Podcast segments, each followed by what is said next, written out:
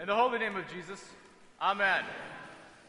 There is an award given out at my old seminary in Fort Wayne, and it's given to fourth year students. Those are the students who are about to enter into the holy ministry.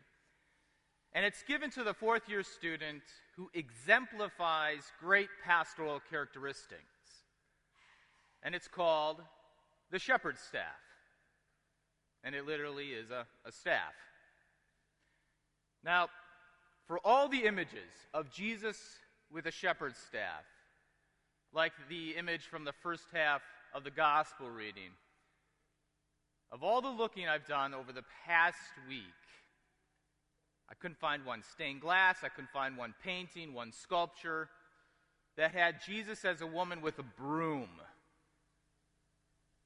Not a single one. And, uh, and if you actually know of one, let me know.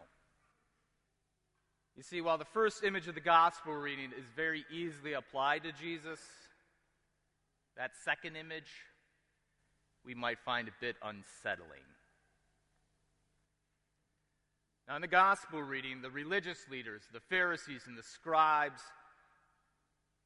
find the sinners who are drawing near to Jesus a bit unsettling, a bit out of order.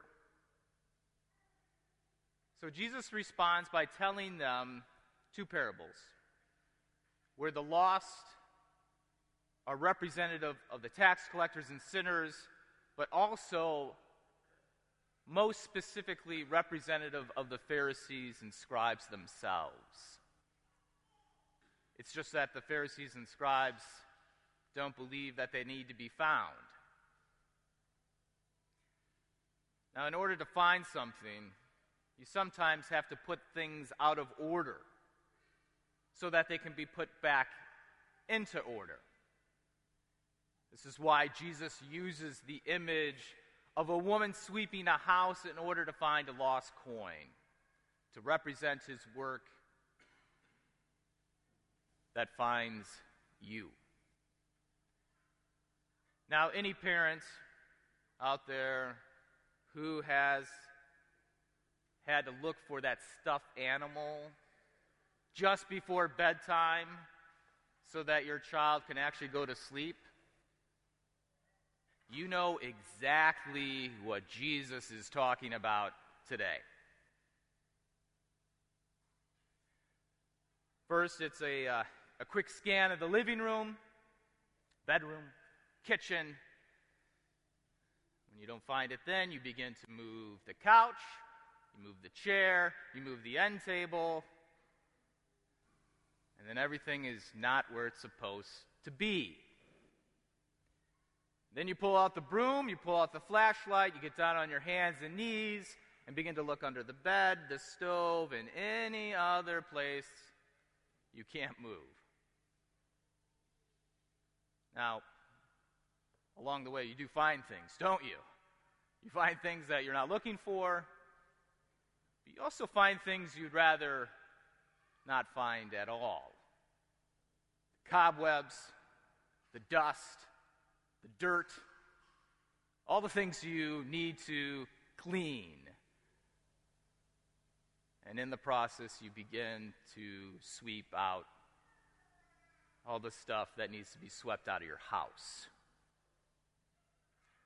So, not only is your house out of order with your furniture, furniture turned upside down, but now you actually have a job of cleaning it.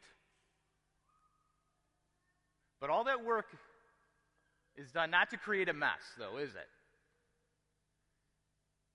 All that work is done to build up to that moment where you say, Found it! Once you have that stuffed animal in your hands, or blanket, or whatever it is, you might look back and see your house in disarray. But you know it was all part of the process to reunite your child with his or her lost treasure. So, Jesus with a broom might be just the right image for us this morning. It's a bit out of order of imagining Jesus as a woman with a broom because, well, he's a man. And it might be a bit out of order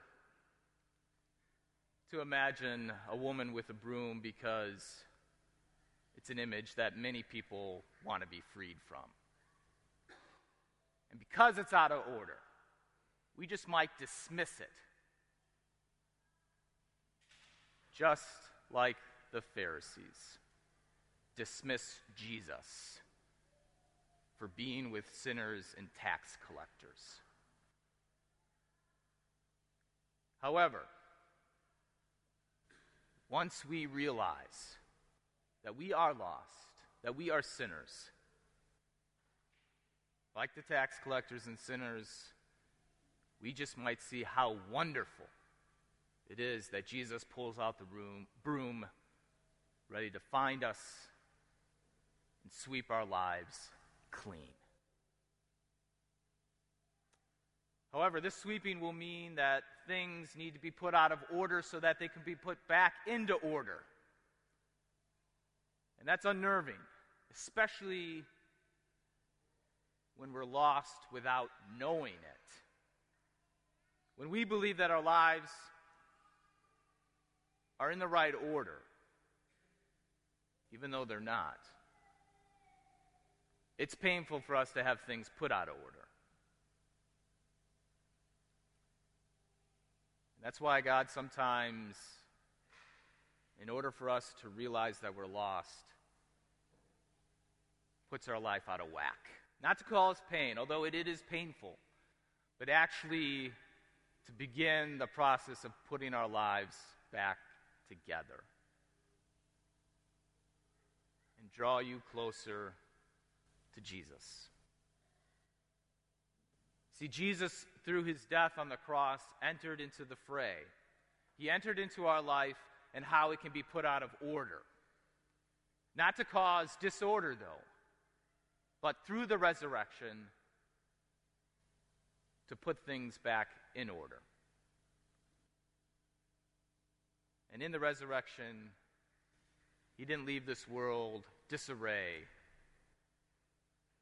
But Rather, in the resurrection, he put life back in order, the way it's supposed to be. And in the gospel, Jesus is called out, Found you!